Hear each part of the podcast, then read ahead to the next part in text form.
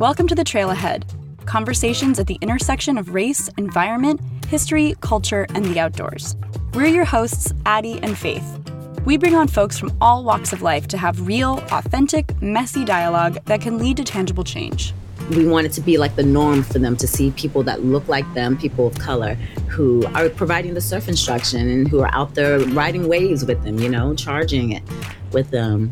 This week, we talked to Atongular Monique, a connector, community builder, and all around badass athlete, helping to make the outdoors more inclusive and less homogenous.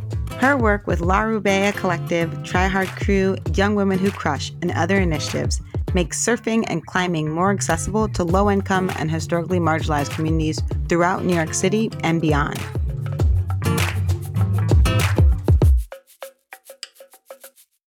So, our guest this week is Atongular Monique. Atong, thank you so much for being here with us today. Thank you so much inviting me on this episode. I appreciate you both. So, as Faith said, my name is Atongular Monique. I am the Community Outreach and Program Director with the La Rubea Collective. We're an organization where we provide free surf lessons and rock climbing lessons to the historically excluded youth in Far Rockaway, Queens, New York. Thank you. And and for folks that don't know much about Far Rockaway, Queens, where is it? How do you get there? What's it look like? And maybe surprisingly for some folks, I think some folks would be like, wait, what? This is New York City? yes, absolutely. So Far Rockaway is in Queens, New York. It's on a peninsula, so it's surrounded by water. On the south side of us, there's the ocean, and on the um, north side of us, there's the bay. And you can get there by train. You can get there by train or buses. Uh, it's very accessible and it's great. I live here on the peninsula. I travel into the city for work uh, via the subway and I used to actually bike it to the Rockaways to um to Far Rockaway to surf with my surfboard on a surfboard rack on my bike. You would bike from Brooklyn to Far Rockaway with your surfboard on your bike. Yes. it would take me an hour and 15 minutes one way. I would leave super early in the morning, like when it's super dark, uh, before dawn. And what I loved about that bike ride that early in the morning is I got to watch the sunrise. You know, there's a bridge that I cross over to um, get onto the peninsula, and it was just like a beautiful view, just breathtaking view, and just actually a breath of fresh air. Just being on your bike outdoors is a breath of fresh air to me. But specifically to bike it to Far Rockaway, you know, on this peninsula, this coastal beach area. And how did you get into surfing in the first place? Like, what was that journey like? Well, I grew up in Florida along the Gulf Coast and there was surfing there. I've always wanted to learn how to surf. Again, you know, the equipment was a lot of money, money that we couldn't afford. As an adult, I heard about surfing in Far Rockaway from various people that I met throughout the years during my time here in New York, my 20 plus year in New York one day I mentioned it to a friend and they were like, Oh, yeah, I've been surfing out in Far Rockaway. I was like, Really? They said, Hey, when you're ready to go, I know a surf school I can take you to and we'll learn how to surf. And I told him I'm ready. Went and I've been hooked ever since. I just, I, I, mean, I started making daily trips, like coming out nearly every day, just so I can get good, get better, improve on my surfing skill and technique. And that's when biking came into play. I was biking throughout the city, you know, for, as my transportation, and will bike it here with my surfboard and bike it back home and so forth and so on. I love that so much. Yeah, just that image. And I, you know, back to accessibility, you know, I had lived in Crown Heights, Brooklyn for six years before moving out to Portland, Oregon, where I live now. And I didn't drive when I moved out here. And I I got everywhere that I wanted to go on foot or on bike or on the train, including going out to the Rockaways. Like we had friends that would run the 13 miles to the beach. And then when we got there, we'd like get in the water and eat tacos and hang out all day. And I remember actually my aunt taking me out to Far Rockaway when I was really little and being on this amazing beach and being like, oh my gosh, I can't believe this is here. Yeah. I know that feeling like that's the same way Tarumi and I felt after moving here, we were like, why did it take us so long to move here? Like, I don't understand. I don't get it. Um, we're grateful to be here. We're so thankful. It's amazing, beautiful. We have a community out here, you know, especially our La Rubia community. Our executive director and co founder, Aiden, is here. The other co founder, Warren Sampson, is here. And they have been amazing. And they're, they're our family. They're our family out here on this peninsula. Can you tell us what is La Rubia? How did it come to be, that whole thing? Okay, so La Rubia is an organization where we provide free surf lessons. Is how it began. It began in 2018. And it provides lessons for kids who live out here in the peninsula, black and brown kids who have been historically excluded from activities like surfing. They saw the opportunity to make this happen with their own money. They bought a few surfboards, uh, wave storms, you know, at Costco and got some kids out onto the waves. Warren learned how to surf himself and he was the person providing the surf instruction to the kids while aiden was the person who was picking up all the kids and you know providing all the snacks and everything and getting them to the beach. And they saw this need because you have these kids who live right here on the beach and they don't have access to these things. Surfing is expensive. The equipment the gear adds up and it's a lot of money and they decided that they wanted to make this happen for a group of kids. Like it started with Aiden's daughter and then her friends, and then it built from there.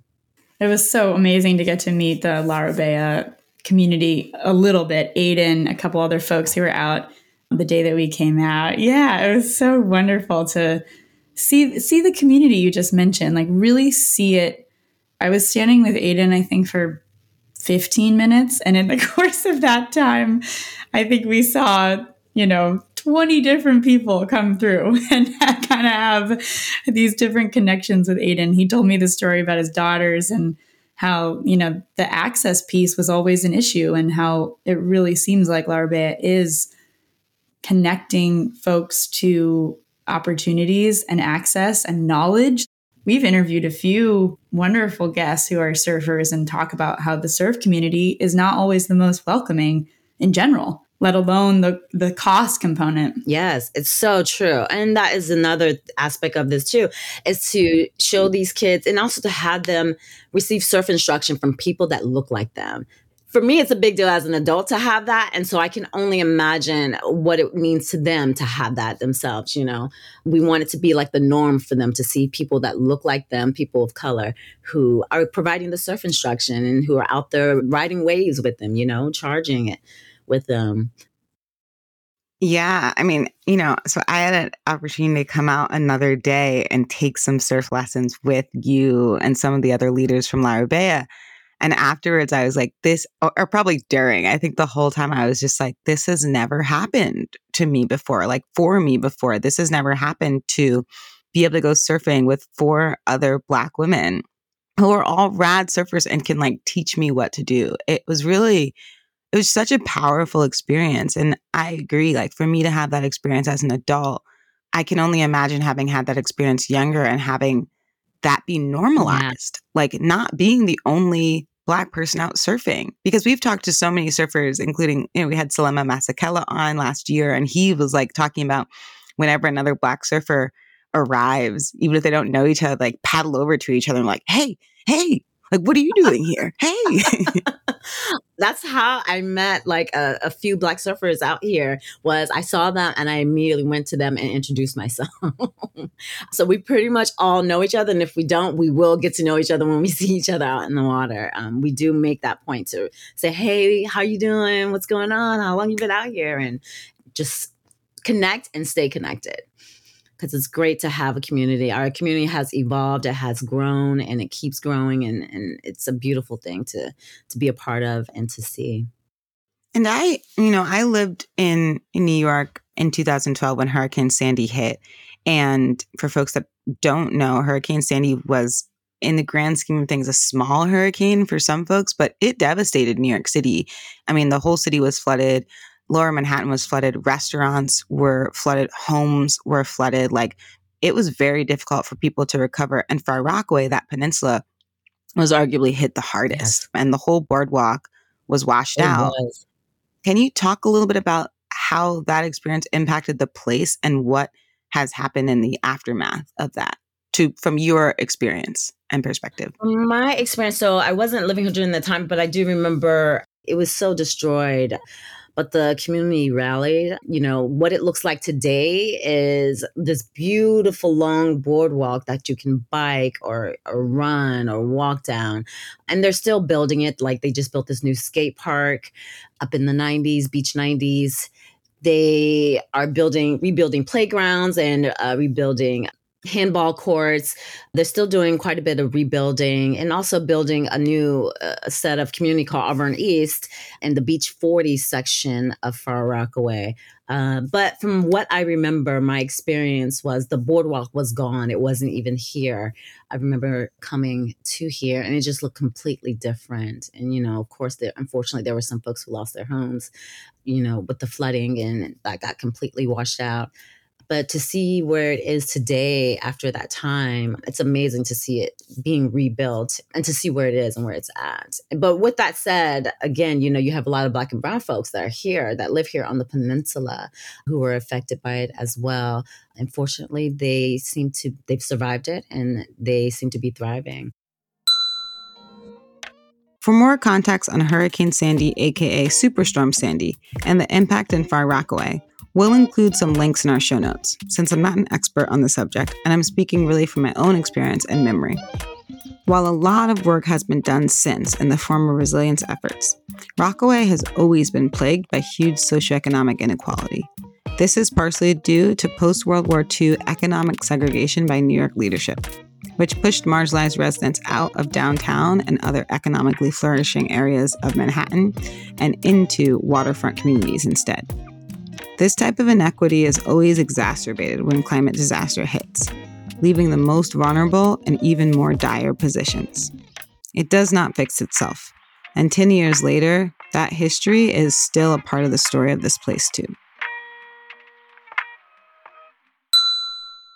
We want to be a part of them thriving and really, really enjoying the community and having fun in their backyard as well. If I can mix, I want to mention we also are part of the Water Safety Co- uh, Coalition here in New York, or in Far Rockaway, Queens, New York specifically. And we are trying to get uh, water safety and basic swimming lessons mandated for schools, grades K through 12, uh, for all of New York, for the whole New York state. Right now, there is a Senate bill and I believe it's going to be voted on soon. I don't know the date, but uh, we're hoping that it passes. We really want and need that bill to pass because what's unfortunate is there have been a lot of deaths and it's black and brown kids who are high on the list of deaths here on the peninsula, either in the bay part of the peninsula or on the ocean side of the peninsula. And um, water safety education and learning basic swim skills is super important to the Lauro Bay Collective, and and that's something that we're passionate about. We are looking into starting our own swim program as well because we don't want to leave a child behind. In order to participate in our program, you have to have the basic water safety skills and know how to swim and float. And there, we get a lot of students who re- apply, sign up with us, and they don't know how to swim, and so we don't want to leave them behind. We want them to gain those skills and then to graduate to surfing, uh, which is the thing that they really want to do. So we're working on that right now. In 2017, the USA Swimming Foundation did a comprehensive survey of children's swimming abilities. The results revealed how deeply socioeconomic background relates to access to swimming and thus swimming ability. According to the study, 64% of young African Americans, 45% of Hispanics, and 40% of Caucasians, primarily those living in low income communities, have little to no swimming ability. Additionally, a 2021 report from the American Academy of Pediatrics revealed that drowning rates are higher among Black children and American Indian or Alaskan Native children. Black children ages 5 to 19 were five and a half times more likely to drown in a pool than white children of the same age. While these statistics are devastating, it's important we realize that these incidents are related and that there are people working toward a solution. You know, one of the things that you said about like being able to play and participate in recreation in their own backyard, I can't emphasize enough for folks that haven't been to Far Rockaway, like what it would mean to live in a beachside community and not feel that you have access to the water. And I would say previous to programs like La Rubia, you've got a bunch of kids, which not always, but often means parents are working extra jobs. They're not necessarily going to be able to participate in leisure activities like taking your kid to the beach frequently. And they might not have the background themselves to teach that swimming. And so yes, you might be living right next to the ocean, but without an invitation of some sort, how do you learn? How do you also get through some of the barriers that are scary, despite the fact that very few people, you know, and not that people don't get in shark attacks, but shark attacks are very, very few and far between. And yet, so many people, when you talk about the ocean, they're like, well, no, because I'm afraid of sharks. So, the creation of that invitation, I just think is so so important. And and we recently had an episode with Gabe Vasquez down in New Mexico, who has been a part of a lot of outdoor equity policy and legislation in his home state. And he said that, you know, he faces people who say, like, well, if kids wanted to play outside, they just open their back door. And just really not understanding those barriers that do exist. Yeah, that do exist. And you know what's so interesting? Some of the kids in our program have even said they didn't know that surfing was a thing or that it happened right there in their backyard. They had no clue. Isn't that interesting? And they've been living there. I mean, at this point, some of them are teens at this point. There's one who started as a 17 years old when she started, 16 or 17 when she started La Rubia. And now I mean, she said to us, she was like, I had no clue this existed. Her name is Formata, and she is so dope and she is killing it right now. I was at another surf event at a surf shop in New York and someone mentioned Formata to me. They were like, you have to meet her. So not only has she like learned to surf, but she's like really, she's good. You know, people are talking about her. And it's just amazing to think that like she was right there, had no idea, and had all this potential that was waiting to be unlocked, you know. And then I got to surf with her. So it's just so cool. We are so proud of her. So proud of her to see the young woman, the beautiful, amazing, brilliant young woman that she is. Yeah. That is so cool. I mean, just such a testament to what happens when someone just like looks around and cares. And it's like, hey, these kids are right here. They should be doing this too. Absolutely. Absolutely. It's interesting because we've talked to a couple guests so far about the idea of mentorship sports. And I mean, I the more I think about this idea, the more I think that it actually is really pervasive in the outdoor industry. But the topic is really around endeavors that require some level of mentorship, whether that's, hey, here's how you do it, here's how you do the thing, or, you know, all the way to really taking someone under your wing, if you will, and showing them where to go, you know, what spots in, in terms of surfing, like what's the break, where do you want to go, where do you want to position yourself. And I think that it was interesting. We talked to Brooklyn Bell, among others, who's a pro mountain biker up in Bellingham, Washington, about this topic. And, you know, mountain biking emerged as that climbing as well, which I know we haven't even gotten into yet. But I've been reflecting a lot on this topic of mentorship because I think there's so much that is encompassed in it in general. But then when you talk about the idea of representation and what you just mentioned, Tangular, as well, like seeing yourself out on the waves or seeing someone teach you that looks like you, like that to me is so important and yet is something that could also present a barrier of, to access absolutely if you don't have that and i think it's what is hard to look around the outdoor industry today and see that so many activities do really have that mentorship barrier. Like if you don't have that person that sort of like takes you in and shows you, you know, how to climb a multi pitch or how to mountain bike down a trail that like otherwise if you don't know what you're doing you will get thrown off your bike kind of thing it's really interesting to think about but i, I do think it has so many different levels I wholeheartedly agree. Um, yeah. So speaking of rock climbing, I also volunteer with another organization called Young Women Who Crush, and they're super dope. They provide free rock climbing lessons in gym and also outdoors to high school students. Young women and gender expansive students is who they offer these services to. And they've been in existence. Oh my gosh. I want to say they've been in existence for at least five years now. But they do great work and i'm so proud to be a part of that organization and actually we've actually combined our efforts la rubea collective and young women who crush where young women who crush for the past couple years or past couple summers, we've taken La Rubea out climbing outdoors, bouldering in Central Park. And then La Rubea has been teaching young women who crush members how to surf. So we've been doing that and we're continuing that relationship, that partnership. And it's been great and it's growing. And we love that our youth are getting to know each other and learning these skills totally. together.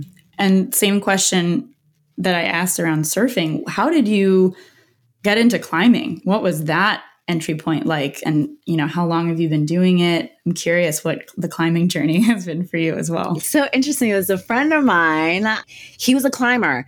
We worked together at the time. It was 2013 when I was introduced to climbing. He actually came up to me and was like, he told me about rock climbing. He told me what he about what he does. He was working part time at this gym here in New York, and he was like, "I think you will be into it.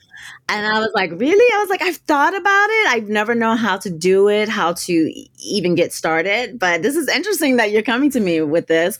And he came up to me again and said it at a different time. And I said, you know what? I was like, please keep like ask me to join you at the gym. I was like, one of these days I'm gonna say yes. I was like, at the time I, I was working so many jobs. My i was just crazy busy. But one day i finally said yes and again went to the gym and was hooked worked my butt off to buy a membership. And then he also took me outdoors. He was the first time I ever went outdoors, it was in the shot in the gunks, and Trad led a climb, and I followed and loved it, and was like, "This is it."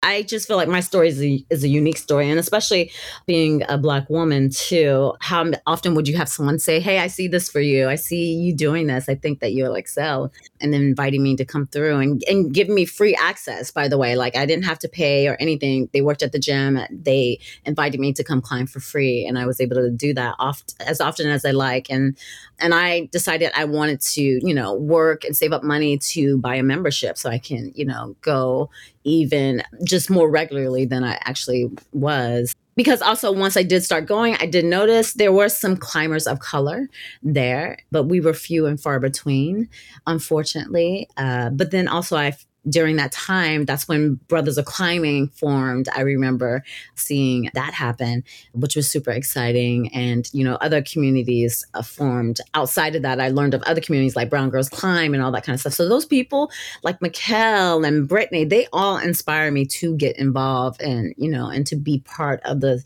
trying to create a solution to the problem of um, non access to this activity. I've had a lot of listeners of this podcast come up to me and say, okay, so like, what can I do? How can I help?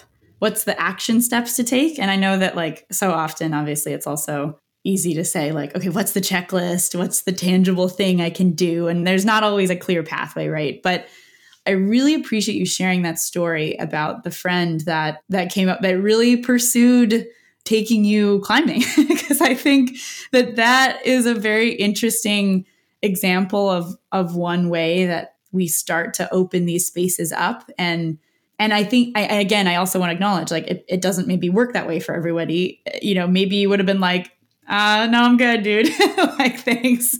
But yeah I just appreciate you sharing that because I love hearing kind of like different pathways for how people got involved and like if it does involve other people what was that like? And did you appreciate that? Did you not appreciate that? Like starting to tell those stories i think is really cool too because that's a way we can start to share amongst the space you know saying like oh there there might be entry points that that require people that are doing the thing and very skilled at these things. Going back to the mentorship theme i think like that some it does sometimes require folks to reach out and say hey come join me yeah. And community organizing is hard. Like it is hard to figure out how to meet people where they are, invite them in. You know, it's not always just all success stories and all just, there's not always a clear blueprint of how to do that work. Exactly. Can I also say too, even when it looks like it's the success stories, we always still need help to continue doing this work and to, you know, take our kids out on trips so they can, you know, for La Rubea, they can surf other breaks. For young women who crush, they can climb at other crags, get experience climbing at other crags. And just get the full outdoor experience is what we really want to give to La Rubia Collective youth and as well as to Young Women Who Crush youth. So donating financially would be amazing. Donating uh, gear and equipment. We would appreciate that. We would love that. We need it. We absolutely need it to continue doing what we're doing. We don't want to, to just survive. We want to thrive. And thriving is seeing, uh, being able to provide the service for the youth for years and years to come.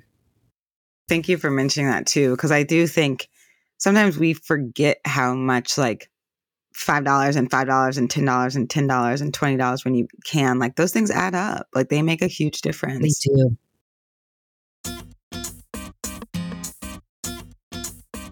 okay faith what is the merrell hydro moc i've started to see them popping up all over instagram I could try to answer that question, but I think it makes more sense to ask one of the coolest people I know, a staple of the New York City run community, Jeb Helado. So I got the scoop from him. Oh, hydro mocs, love them. In the summertime, I'm in the woods a lot. Like I go camping, I like hang out at the lake, and they just seem like the perfect shoe because they're ventilated and they're waterproof. Like I just did that 50k. Probably like the last 10 miles, I was like, oh, I just can't wait to get these shoes up back on there, just so like I can let them breathe and recover. You heard it from the source an NYC sneakerhead, marathoner, ultra runner, and one of the most stylish people I know. Thanks, Jeb. The Merrell Hydro Moc. Walk, don't run, to get you a pair.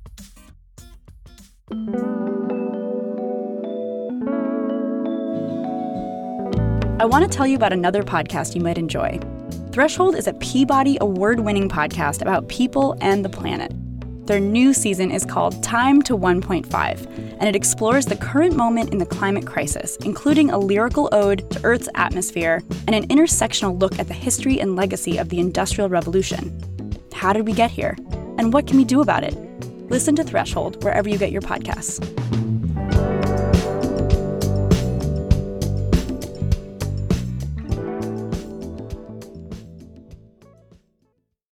I wanted to, and I'm not even sure how exactly to, to talk about this, but kind of back to the question that Addie mentioned that we do hear so often from listeners of the podcast and just in general out in the world, particularly from white individuals who are like, what do I do now? Like, how do I help change? And I think, you know, there isn't one clear answer to that. We don't have the magic keys to hand out, unfortunately, on like, this is the recipe. But I do think that there's something really important about supporting BIPOC owned and led organizations where people are working in their communities with groups of people that they know or are at least collaborating with folks from those communities. Like if you're a surfer trying to, you know, make a change or you're wherever, like going in and finding a really beloved teacher and partnering with them versus like saying I'm creating this program and I want to put it at this school so that you are like understanding what people actual needs and, and wants are. And, you know, with, with La Rubia started by Aiden and Warren, who are from that community, like it just makes such a big difference, even from a level of trust. I think the amount of like residual and ongoing and kind of unnamed and hard to describe distrust that exists in so many communities that have been neglected, mistreated, overlooked, and disenfranchised for generations. At this point, like a little kid might nece- not necessarily be able to articulate that there's this feeling of distrust there and maybe they're able to work through it but even like convincing their parents that you, you're the ones to take them out it can't be understated how important it is to have mentors that look like the individuals, whether they're kids or parents or whole families that you're inviting out to something. Yes, that is so true. Um, you said the key word trust. Trust is everything. And the fact that Aiden and Warren are from this community, I grew up here, you know, Warren was born here, says a lot, you know, and that's why we have the parents that we have and the youth that we have that are involved because they know Aiden, they know Warren, you know, just from, you know, being in the community, just from their daily lives. And that's the amazing thing to have that trust. And sometimes, you know, there there are folks who have good intentions, good and well intentions, but their follow through are can be toxic and damaging in a way, especially when youth are involved. Um, and I want to say that I'm super proud and honored to be working with the La Rubia Collective, and it's a beautiful thing that Aiden and Warren created. I, w- I was thinking about how we actually met Atong, which was at the Women's Climbing Festival in Bishop. And I think even in a space that was so many women and so many Black and Indigenous and people of color, mm-hmm. we were some of the only Black women, if I'm yep. remembering correctly. and I think, yeah. And we ended up at the same boulder and we were just like stoked on each other. Basically, like that's that story. Yep. Um and uh, you know i think i'm now trying to remember honestly which is like kind of blowing my mind if i had ever climbed with another black woman before and i don't think i had. Oh wow. Like that trip to bishop that was like my second time climbing on the outdoors. And yeah that's a good question. Had i ever climbed? No i didn't. At that point me either faith at that point, me either. So you were the first and outdoors too. Same. Yeah, that was my very first time climbing outdoors. Uh, yeah, I definitely want to do a quick shout out to Flash Foxy, started by Shelma Jun, and all the different um, festivals that she is doing, including one, well, that will be like a few days after this podcast, but including one about trail running that is literally just show up, and trail run and have a great time versus like it doesn't have to be a race, it doesn't have to be a competition. Here are some workshops, like we're going to help you figure out how to do it. I mm-hmm. really appreciate her approach to that work because there's not a lot of opportunities like that to like learn and try and fail and try again and be surrounded by incredible women at the same time. Absolutely. And also, I want to thank her too for just starting Flash Foxy uh, Women's Climbing Festival. I would not have met you, Faith, for one. And also, it would not have inspired me or challenged me to get outdoors more. But it, that trip, again, that was my second time climbing outdoors, got to climb with women and also got to climb with a black woman, the first black woman I've ever got to climb with since I started climbing, which was super dope that experience was just amazing to me. Bishop has a special place in my heart because of it, and Shelma as well. You know, I think the event was sold out and was able to reach out to Shelma, and she said, "Hey, there's a spot," and I was allowed to participate in the event, and so I'm grateful to her for that for that opportunity. Yeah, and it's interesting. I mean, I think we're so used to sticking out in so many of these activities. I wonder if you could talk a little bit about like what it does feel like to be the only one. I think this is something that I've actually been thinking a lot about recently. Like, I've been very aware for a long time that I'm often the only woman or only Black woman or only person of color in some of the places where I find myself because of the outdoor activities that I'm interested in. And that can be everything from like literally the climbing gym to climbing outside to a river when I want to go fly fishing to even like a meetup for running very often. I can i can meet up with a group of 50 people and i can be the only black woman there or the only black person there and it kind of wears on you. Like i think it's definitely been wearing on me and i at first wasn't even really that conscious of it but it's something i've been trying to allow myself to articulate as a need recently because i'm like it does wear on you and i i don't know how to describe that for people that haven't had that experience that it's tiring like and that you do have to kind of be on in a different way. Yeah that's true. That's the thing. You have to be on in a different way. Just growing up myself, uh, I've always been in white spaces um, because I also always been interested in activities and sports that a lot of, of my um, black and brown peers didn't participate in. And having to navigate that space too as the only person of color, as the only black person on the team or as a member. And yeah, honestly, it feels lonely and also always having to be on, always having to, in a way, not be a stereotype. And I grew up in the South, I grew up in Florida and on the northwest part of Florida along the Gulf Coast. And I always felt like I needed to act a certain way around people who didn't look like me because otherwise they will throw stereotypes at me. Like I had people straight up throw different stereotypes and racist um, anecdotes um, at me, and me having to speak out against it and um, call them on it and, um, and let them know that that's not okay and that's unacceptable. But yeah, so I've always been in this these white spaces and um, tried to navigate it and it felt lonely and here it is in my adult life that finally i'm just like I said, I'm inspired by Brittany from Brown Girls Climb, Mikhail from Brothers of Climbing, and Lom from Try Hard Crew. That's the other organization I'm part of as well. Lom started the Try Hard Crew and invited me and Jin C to join her, and um, and she started these um, route setting clinics, um, all women gender nonconforming route setting clinics, and has partnered with GP81, a local bouldering gym here in New York and in Brooklyn, New York these folks inspire me to want to create that space that I want to be in, that I can be myself in, that I don't have to be on, you know, or put on a certain face for specific members where I can just where I can just be free, honestly, just free, you know.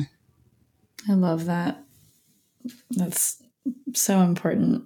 And and and it's yeah, I mean, I think it's something that we've i again i've heard from a lot of these conversations that we've been lucky enough to have on the podcast where a lot of guests come on and say i've grown up in predominantly white spaces and navigated these white spaces for my whole life. Not everyone but a, you know a lot of these conversations are are happening. And um, when we do ask guests about this and i think that i mean yeah as a white person getting to have an interracial dialogue with faith around outdoor inclusion and representation and what that means in our very homogenous outdoor industry in which we all operate. It's interesting, I think, a lot about how it's one thing that you've had to navigate your whole life. I can't imagine the exhaustion, the, you know, the, I mean, the absolute outright racism you endured, the ways in which you've navigated these spaces and had to shoulder that burden your whole life and then to finally get to a space where that freedom like you can show that. I mean i i get emotional hearing about that and for many reasons because it's just it makes me smile and it makes me emotional because i think there's i'm like i'm sad that that ha- is the reality for so many folks. And yet i'm also so thrilled to hear and joyous to hear that those spaces exist and that they're increasingly so. It seems like thanks to you and to others, these spaces are starting to really manifest. And I just think it is so important that they do exist. And yet I'm sad that it had to be years and years of time that folks have had to endure wanting to go to a climbing gym and seeing literally no one else that looks like them and as Faith, you just said, it wears, it can't, I, I can only imagine it wears on you. I'm just so glad that our that the industry is starting to shift in this way. But it's not the industry; it's folks like yourself, change makers within these outdoor sports, with that, these outdoor spaces. Like you are changing, literally changing the face of what these sports, what these programs look like. So thank you for that. Thank you. I mean, I'm happy to be part of the change. I mean, it's taken it takes a community to um to make this happen. Uh, I also do want to add, growing up in these spaces, and like I said, there were people who were outright, you know, uh, uh, throw racist comments towards me, um, at me, and having to fight against that or speak out against that and stand up for myself and and for other black and brown folks there's also my family, like my mom, my aunties, my grandmothers, you know, they're big part of the church and they do a lot of community work with the church. My mother continues to do that. She, you know, runs a, a food program at the church where they provide free groceries, they provide free lunch, and she runs that. And I had them as an example. I had them to go home to. I had my mother to go home to, who also is a big example. Actually, she's the part the first example I had of building community, you know, and creating a safe space for members of our community. So she's actually the first person that left an impression on me in regards to building a community and a safe space for, you know, for people that look like us. And I just want to give her a shout out because I love her. She's my favorite person in the world. It is so hard to have these conversations in a public way. I think that is like something that I've been thinking a lot about recently because I feel that it is so important for people. Uh, what am I trying to say? I, I feel like it's very important for our white peers to be able to hear people of color talking about their experiences. I think it is so hard to try to get a sense of that without hearing it. And at the same time, it is really hard to do because there's this fear and there's this protectiveness and there's this thinking that folks won't understand. Like, I think it's very important to say, being black and brown doesn't mean being broken, broken. And at the same time, we come from communities that have been purposefully disenfranchised, purposely cut off from resources. And those resources are everything from actual funding to land access to money access to, I mean, power. I also grew up in the church and seeing not only my own family, but also some of those mothers and deacons like really caring for community. I think also means I grew up in a way where I knew that was my responsibility because I also knew no one else was going to do it. I think we grew up seeing us take care of us because we had to, because no one else was going to. And I just think that's really important to note because it's something really incredible about us, right? Eh, like, despite the lack of support to do that, sometimes I think, and I and I also think what you said about like having stereotypes thrown at you. And I've talked with so many people from different identities about this, but like once it happens to you, it could happen to you at any time. And you walk around knowing that, and then you kind of have to watch your back, right? And we talked with Erin McGrady about you know, kind of that as like a, a loss of innocence, like going from kid to adult and maybe being more fearful now as a, you know, smaller framed queer Asian woman, maybe being more, you know, trepidatious about navigating spaces as an adult than she was even as a kid. And that is so sad to me. And at the same time, like people need to know that because I think we get gaslit a lot. We have people questioning our experience a lot. It's like, well, was it really because you're black or was it really because you're Asian or was it really because you're a woman? And it's like, no, it is. And you questioning that right now, that doesn't help, right? Because then that makes me feel like my previous experiences, my whole life are somehow something that that need to be validated by you because you've never had that experience and because it's hard to believe. Mm-hmm.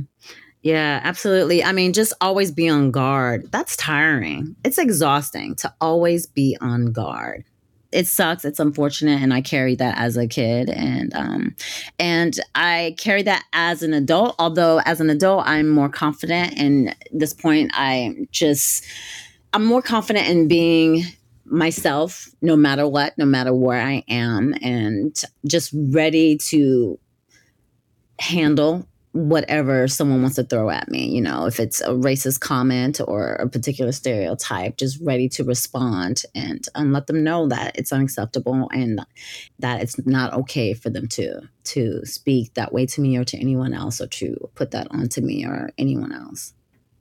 Yeah. Yeah. I, I, I appreciate I appreciate that. Um and also you opening the door to be able to talk about that because I think it's it's a it's a hard thing to talk about. It is. It is. And unfortunately, it just seems like it's not to, it's not, um, it's still prevalent, you know, it's still prevalent. It's still happening. You have people of color who will always be in predominantly white spaces or all white spaces where they'll be the only one and having to navigate and always be on guard. And it, it's, it's hard and it's challenging and it's upsetting to think about human beings being put in that position and having to live that way. Yeah. Yeah. We actually forgot to ask you one of our staple opening questions. Addie, I don't know if you want to ask. I'll go ahead. We just dove right in. We were so excited to to ask you all of our questions. So, Atong, we have a question we ask every one of our guests that comes on the podcast, which is what does playing outside mean to you? What does that phrase mean? Ooh, playing outside means freedom. That's what it means to me. I say that because growing up down south, we were surrounded by like the woods, um, trees, and so forth and so on. And I love to explore them. and um, and playing outside as an adult with rock climbing and surfing, it's that same feeling, exploring and freedom, freedom to explore. I love that.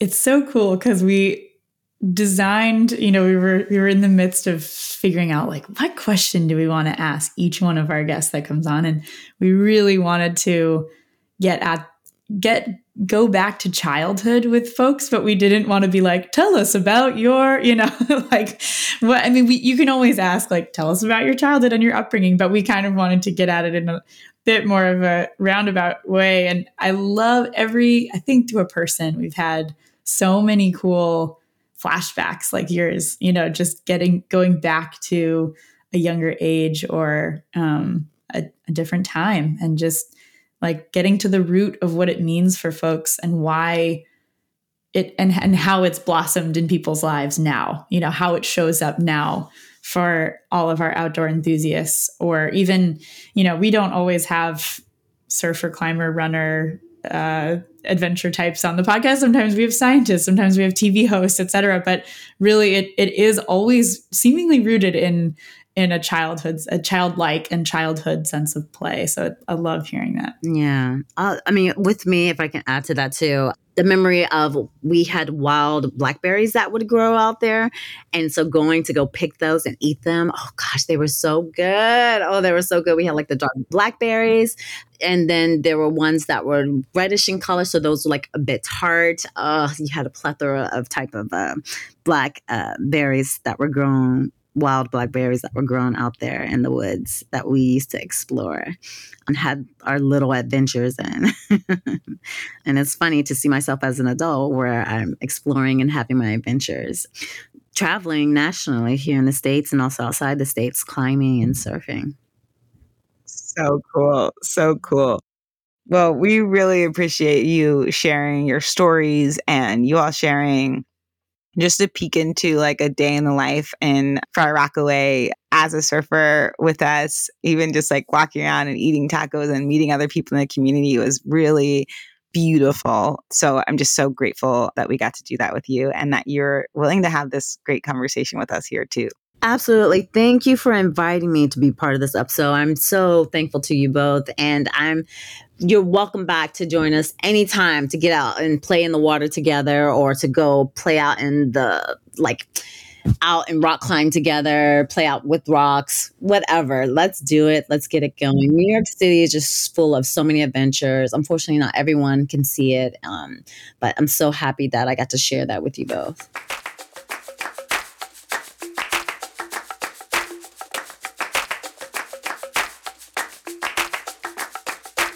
Thank you so much to Atongular for your time, energy, and for the work you do to bring more folks into the outdoors. We both look up to you immensely. For more information on what Atongular is up to and to get involved with Laru Beya Collective, check them out on Instagram at, at Surfing. That's L A R U B E Y A Surfing. They actually have a cool raffle going on right now as a fundraiser for the org, so check that out too. As always, don't forget to check out our videos. We went surfing with Atongular and Tarumi of Laru Beya for this episode and visited during their beach cleanup. You can find it all on at trailAhead underscore podcast on Instagram.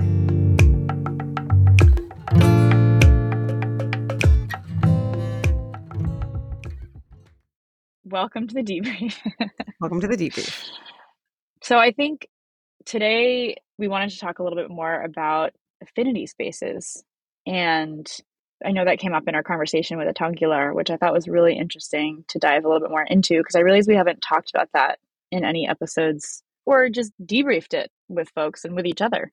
Totally. Yeah. And we are talking to a lot of different people who either belong to or even have co founded groups that ha- are somehow like, a, I mean, I wonder if people even know what affinity space means essentially, but like I mean, a lot of the times, my the first affinity spaces I think about are like in high school when you I joined like the Italian club and then the Black and Hispanic Student Alliance, and like I was very involved with. Well, I kind of fell off an Italian club, but. but an affinity space in that regard, though, so that's like those are actually two super interesting examples that you just used. So when you said Italian club, I was like, oh, a language learning club. But then you said Black and Hispanic students, and I was like, oh, that makes sense to me as an affinity space of like for students who identify as Black or Hispanic, and yet like the Italian example felt more like a learning, a language learning. But are you saying like both are affinity? Yeah, spaces? nobody was learning Italian in our Italian club. it was like eating pasta and like maybe watching Italian movies in English. but did that okay that is first of all yes can can i be a part of a club like that but like is so yeah so i think defining affinity space is actually a really interesting conversation in and of itself because i think i think of it more as a space for well actually there may be a couple ways to define it. So there's one way I've seen, and like let's talk about this because I want to, you know, correct me if I'm wrong. But there's one way totally. I've seen where it's really for folks who identify as a certain who identify a certain way and only for those folks right that's maybe it's like we're talking about lgbtq plus folks in the outdoors and like some affinity spaces like that are really only for folks that identify that way whereas other affinity spaces and maybe they're not defined as such but i've seen as like you know a, a hiking group that welcomes everyone come one come all but it's really formed to and the purpose and mission is really to get folks of color or even folks that have been traditionally underrepresented in the outdoors into the outdoors. So i think those are just really two interesting examples of you know the kind of come one come all we're open to everyone model but we really exist to serve a certain community or a space that is actually closed for a good reason, like to provide a safe space for people that want to or, or do identify a certain way and want to be with only those people. Not to take this off of Italian club. I mean, Italian club sounds great, but no, I mean, look, I I love this. It it immediately makes me think of Priya Parker, mm-hmm. who wrote the book The Art of Gathering. Mm, yes. But like the art of gathering is all about like when we bring people together, what are we bringing them together for? How are we explaining to them like what kind of space this is going to be, et cetera? Because affinity just means common interest, mm. right? It means like you know, when you say like I have an affinity for wearing green, right? Like I could have a green wearing affinity space, and but but then there's a, like the usage of the word and how it's understood, like how it's most commonly used, is creating a space for people who they have something in common, but most often the need for that space is because there's some kind of history of exclusion. Right. So that affinity space might be something that's creating an LGBTQIA2S plus space for folks who identify as queer or maybe don't identify as queer. But the reason for that is that potentially, and there are some that are like specifically for, if you think about the Venture Out Project, the Venture Out Project is a group that creates outings in the outdoors for um, folks who identify as queer. And then some of their outings are specifically for folks who are trans or gender nonconforming. Mm-hmm. And a part of that is trying to create a space for folks that maybe haven't had the option to be able to be freely themselves without judgment in another space.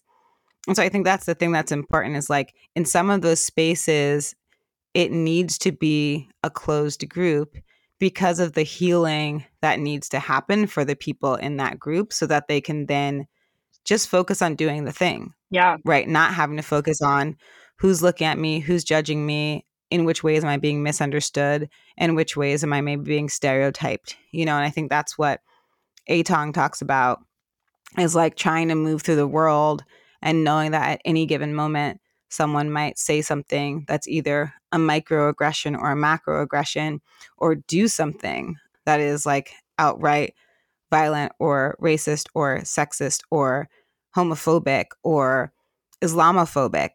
And living in a way where that could happen at any, at any moment means like a being on edge and mm-hmm. b sometimes not being able to focus on whatever else is happening because you have to watch your back. So the thing about an affinity space is a space is being created that says hey we know what you've been through to a certain extent. We have some level of understanding partially because like we maybe share that same identity. And so we're going to say to you that like by being together in this space that's not going to happen here. Mm. and i think some of those affinity groups are some people do clarify they'll say and allies yep.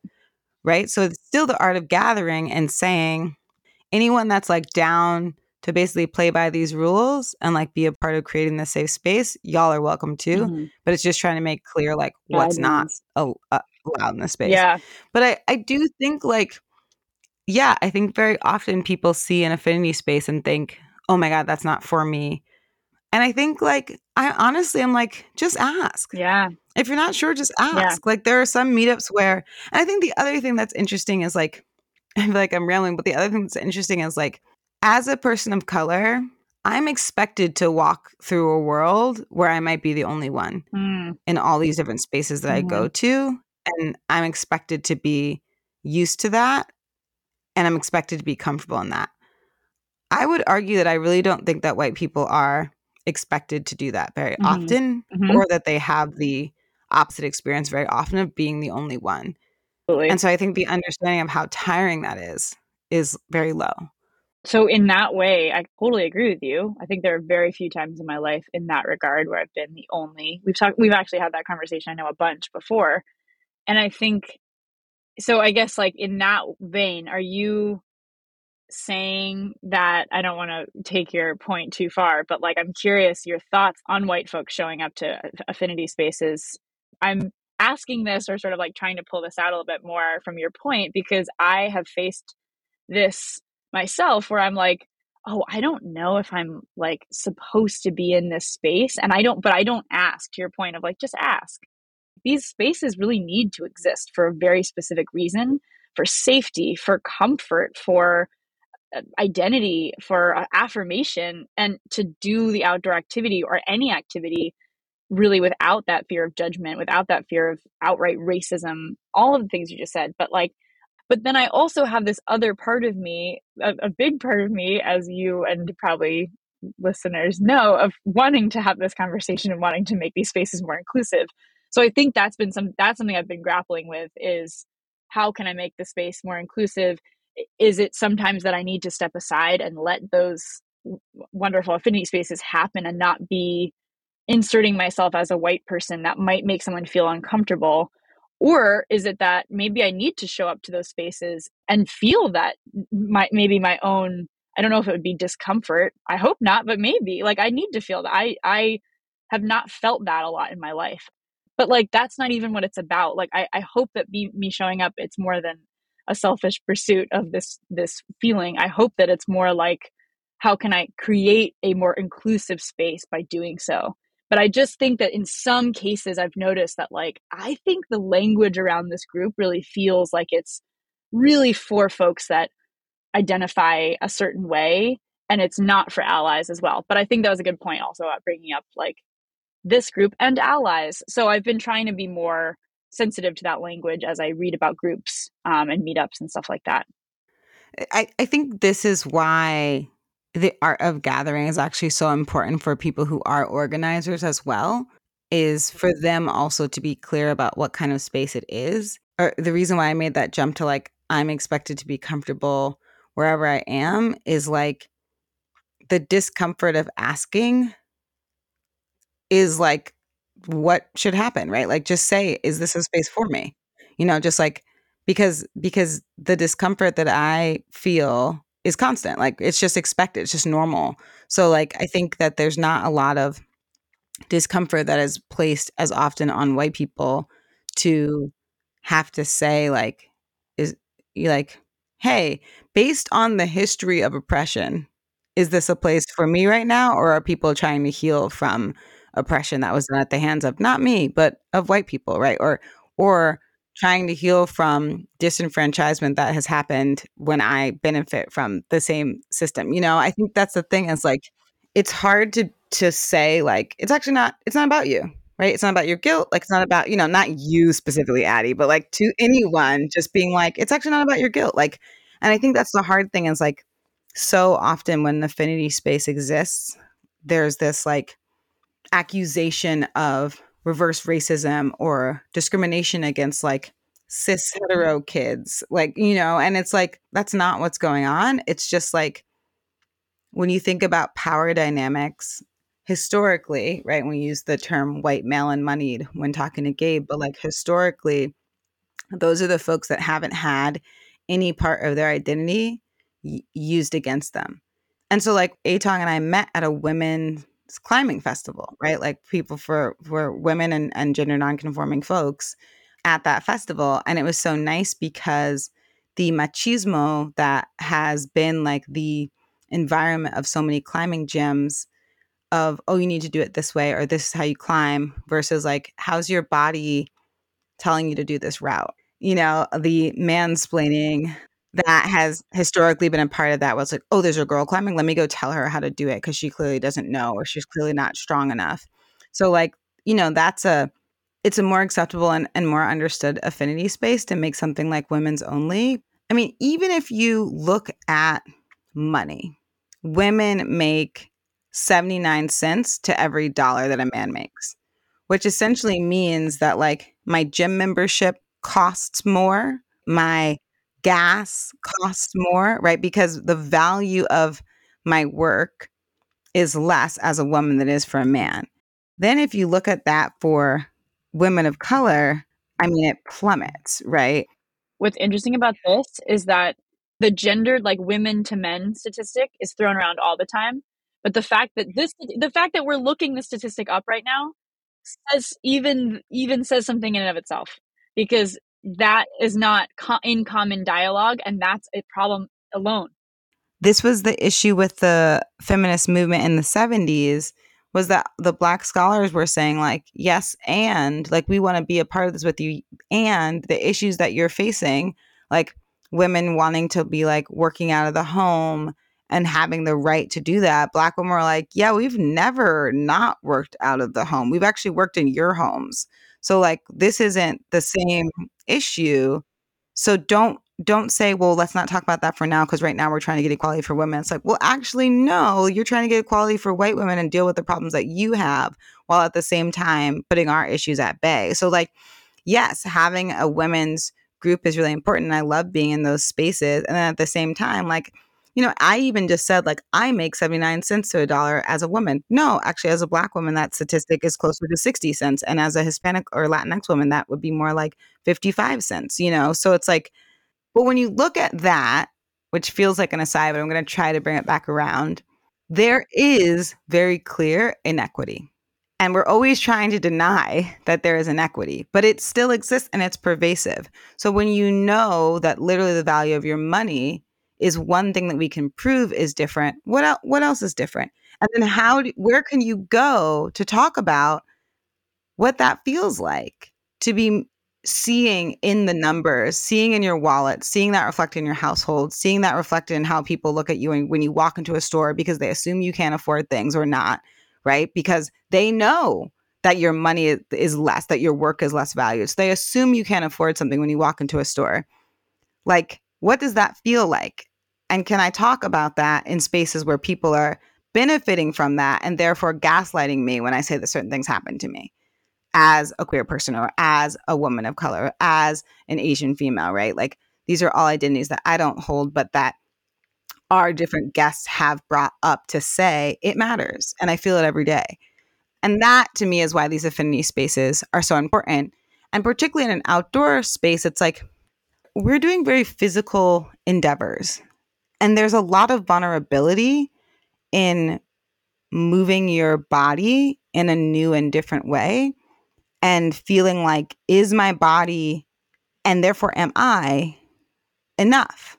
Can I do the thing? Right? Like, am I going to be able to be successful in this skin that I am in? Or am I going to fail in front of everyone and they're going to say it's because of the way that I look or the amount that I weigh or the language that I speak or my citizenship status? And so rather than have to deal with potential shame and guilt and embarrassment and judgment that you deal with every day, you just won't do the new thing. Like you won't allow yourself to fail because you feel like that failure that you can't, like that that you're not allowed to, that like life's too hard for you. You don't get the chance, you know? And so I think that's why the affinity groups are so important. It's like for a little bit you can like lay that down at the door and just do the thing. Yeah. I really appreciate your perspective on that because I think you just answered so well a question that I have actually been asked a few times by white folks talking about affinity spaces in the outdoors asking very you know very genuinely genuine question i don't want to assume intent other than curiosity or discussion but coming from someone who is white and has this privilege but asked um are affinity spaces setting us back? And here's where this question goes.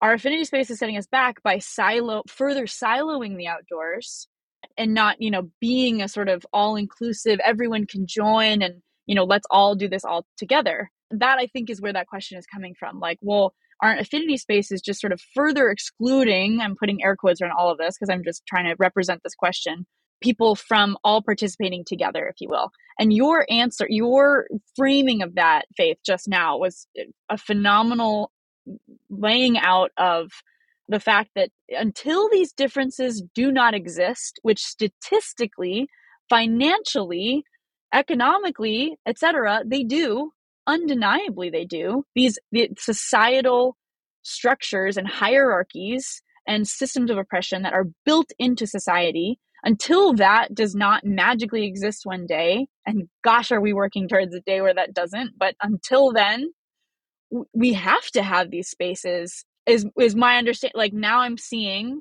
this clear answer of i mean of course i i immediately respond with you know yes of course we need these spaces because it needs to be a place where people feel comfortable to even enter into the outdoors as an entry point in the first place. And so it's just i just so appreciate your answer because i think that this gives me new a new answer to people that i have this discussion with. This is the way that we get more folks involved. Sure maybe we have spaces where allies are invited or where it's more eh, quote inclusive of everyone but like the actual inclusion here is getting folks who who share an identity and who share these these experiences that you just described and who are able to feel comfortable around each other like that's actually inclusion in the outdoors. That's the way i think one of the ways that we are going to start to actually diversify or increase representation or however you want to say it like that is an entry point that's so important and i just i think the way that you have outlined this is is is my new answer. I mean that's it in a nutshell. That makes me happy. I think i mean i think you know it's the debrief so we'll probably wrap it up soon but i think it's an ongoing conversation and there's so many places we can go and we would love to hear from all of you. Like what do you what do you think about this and for folks that are looking for something to get involved with, we actually, Addie and I made a documentary in 2019. And if you go on our website, the doc is called This Land. But if you go to thislanddoc.com slash play, you can find all of these different affinity groups that you might be able to get involved in. And a lot of our guests have either been founders or involved in some of these groups. And we need to update it. So if there's a group we should add, let us know and we'll add it. But that's thislanddoc.com slash play to find some folks to go get outside with. Thanks for joining us on the debrief. Thank you.